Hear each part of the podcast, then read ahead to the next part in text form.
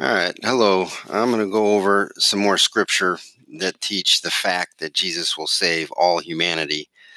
I really like these scriptures in the book of Colossians, written by the Apostle Paul, um, chapter 1, verse 15 to 30. I really like it because it, it sets up all of creation. It talks about who created everything, what everything is and how it relates to each other. And then it talks about where everything will one day go. So it runs the full gamut of creation. So I'm going to read this and then kind of break it down a little bit and talk about what these verses of scriptures mean. So I'm reading again in Colossians chapter 1 verses 15 through 20. It says, the pardon of sins, who is the image of the invisible God, talking about Jesus Christ, firstborn of every creature. For in him is all created. That's all, that's everything. Everything that lives, moves, breathes, anything that has consciousness, anything and everything. For in him is all created, that is in the heavens and that on the earth, the visible and the invisible whether thrones or lordships or sovereignties or authorities, all is created through him and for him. And he is before all, and all has its cohesion in him. And he is the head of the body, the ecclesia, who is sovereign, firstborn from among the dead, that in all he may be coming first. For in him the entire complement delights to dwell, and through him to reconcile all to him making peace through the blood of his cross, through him, whether those on the earth or those in the heavens. All right, so there's a lot there. The first thing I want to go over is in talking about Jesus Christ here in verses 15 and 16, it says that he is the firstborn of every creature. So that was the first being that God created. God created Jesus Christ first before anything else, before any angels, before any demons, before Satan, before uh, humans, obviously. God created Jesus Christ. So he is the firstborn of every creature, and in him all is created. So Jesus Christ actually creates everything else. God created Jesus Christ, and Jesus Christ creates everything else. So, yes, God did create it, but He creates everything through His Son, Jesus Christ. So, Jesus Christ was the firstborn, and then Jesus creates everything else. And what does He create? He creates all. And this covers the whole cycle. It says, heavens and on the earth, the visible and the invisible, thrones, lordships, sovereignties, authorities, all is created through him. So all of this is created through Jesus Christ. And an interesting note, if you go to Ephesians 6:12, it actually talks about some of these lordships, thrones and sovereignties, authorities.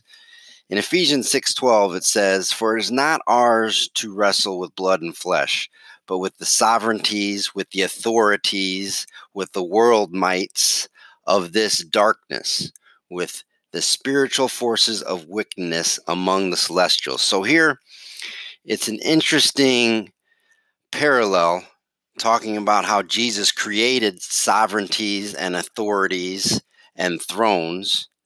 He created all of them. And in Ephesians 6:12 it actually mentions the sovereignties, authorities and thrones or world mights of wickedness and darkness.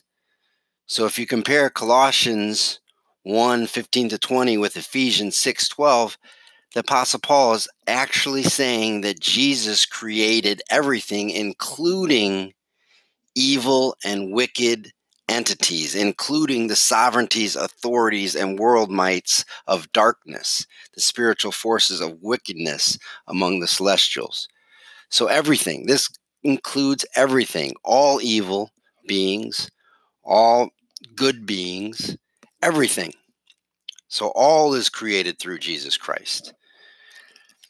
Not only that, it's created through him and for him and he is before all and all has its cohesion in him that says that all of this, all these evil entities, all these good entities, all humans, all angels, all demons, everything has its cohesion in Jesus Christ, which means they act and relate to each other as Jesus sees fit.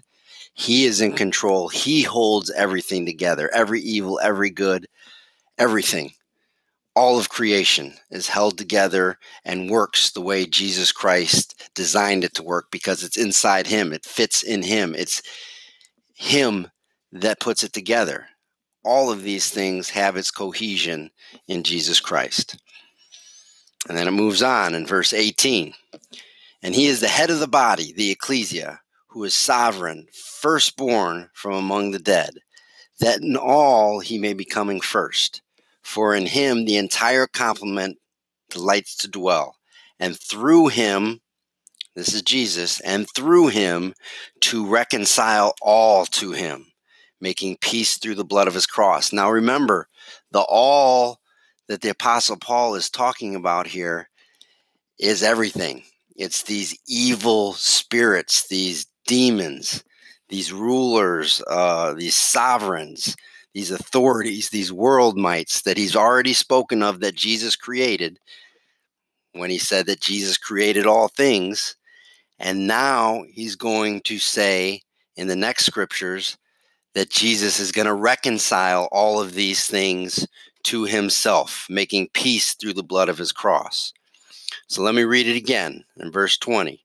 And through him to reconcile all to him making peace through the blood of his cross, through him, whether those on the earth or those in the heavens. So here we go from start to finish. In these five verses in Colossians, Jesus talks about how he created everything, or Paul talks about, we're relating this to Jesus, that God created Jesus. Jesus created everything, including evil entities, sovereignties, authorities, evil people, as well as good people. So we're talking about everybody on heaven and earth. Everybody. Whether it's visible, invisible, whether it's invisible or visible, whether it's thrones, lordships, sovereignties, or authorities, any type of authority, they're all held together in Jesus. And then the grand finale is that Jesus, through his death, entombment, and resurrection, is going to bring all of the, that creation back to himself. So he's going to save everyone and everything that lives. And once Jesus brings it back to himself and he perfects everything, then he presents that perfected, reconciled creation to his Father God. And so Jesus will complete his mission of reconciling all things, making peace through the blood of his cross, and saving everything and everyone. Presents it to God so that God may be all in all. So at that point, creation is perfected, and God lights up every being he ever created through his Son with all of his glory. That's what 1 Corinthians chapter 15 verses 22 through 28 explain. And it goes in order. Yes, not everyone's saved at the same time. Some people have to go through judgment. Some beings uh, will have to go through judgment before they come home. But eventually, everybody, all of Jesus's creation, will be saved by Jesus and be given to God to live with God forever. I know this is a difficult concept for some people to grasp. I mean, there's so much evil in this world. I was just reading uh, an article. Um, I live in Northwest Indiana, uh, in Gary, Indiana. Three teenage boys, 15, 16, 17 years old, um, met some girl and through a Facebook post and ended up just shooting her in the head while they're driving around uh, so they could steal $100 from her. And they went off to eat at uh, Pizza Hut and McDonald's after this happened. They just took the girl's lifeless body and, and threw it into an abandoned school. And I'm reading this, and this is uh, seems to be a common thing that happens around here and elsewhere in this country in this world. I mean, the evil. I mean, you can go on and on about how evil things are and just how bad it is.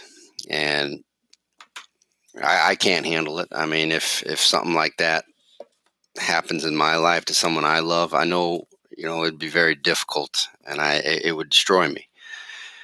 But there is a purpose for evil, and God does use evil. He created evil. Isaiah 45 7 says that I created evil. It's God speaking in the first person, and elsewhere in Scripture, God makes that clear that we have an experience of evil on this earth because we have to know the depths of Satan and just how bad things can be in order to fully understand how good things are going to be once God is all in all and once God perfects us. We're going to have a greater joy because we went through the evil. It's it's a contrast principle. We can't know the pure goodness of of God and we can't know joy in life if we don't go through pain and death. And so we're experiencing that to the nth degree, some more than others in this life, but God will use and not only use, but He created those situations to bring us to a greater level of joy and love um, and character that wouldn't have been possible without going through that evil. So, yes, these people who extract this evil, they will be judged. They will, some of them go through the lake of fire, the second death. But when it's all said and done, when the course of creation and the course of the ages have run their course and finished, God will eventually resurrect every single human being. And that's what First Colossians 15 through 20 is saying here. Remember, God created Jesus Christ. Jesus Christ created everything. Jesus Christ came to this earth and died for that creation. And through his entombment and resurrection, he brings all of that creation back to himself and eventually will perfect it and will give it to God so that he can be all in all. That's the work of Jesus Christ.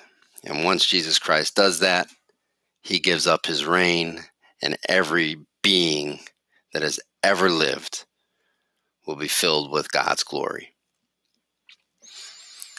Jesus Christ on the cross died for all humanity. He is the Savior of the world, not the potential Savior of the world. So I want to end this broadcast with just declaring the gospel that Jesus Christ, through his death, entombment, and resurrection, has saved humanity. Apart from any action or any human contribution or any human free will, Jesus has done it alone. And I implore anyone to come to this realization and realize that it is all of God. And if you do do that, you have a special knowledge that will allow you to serve Jesus in a wonderful way that will last for the thousand years, and you will be alive and in to God's glory before anyone else. But it's something that is so misunderstood, and Satan has lied so deceptively and that deception is a work of genius because he gets people to think they believe in Jesus when they actually believe in themselves because Jesus finished the work at the cross. He saved humanity. But what does people what do people and what does religion say? It says that oh no Jesus didn't finish the work on the cross. We have to make a free will choice, or we have to follow some rules, or we have to accept the gift, or we have to have faith. So, in essence, what Jesus did wasn't enough. We have to add our human contribution to this, and this makes you, the person, the deciding factor in salvation when the Almighty Son of God, the creator of all that there is,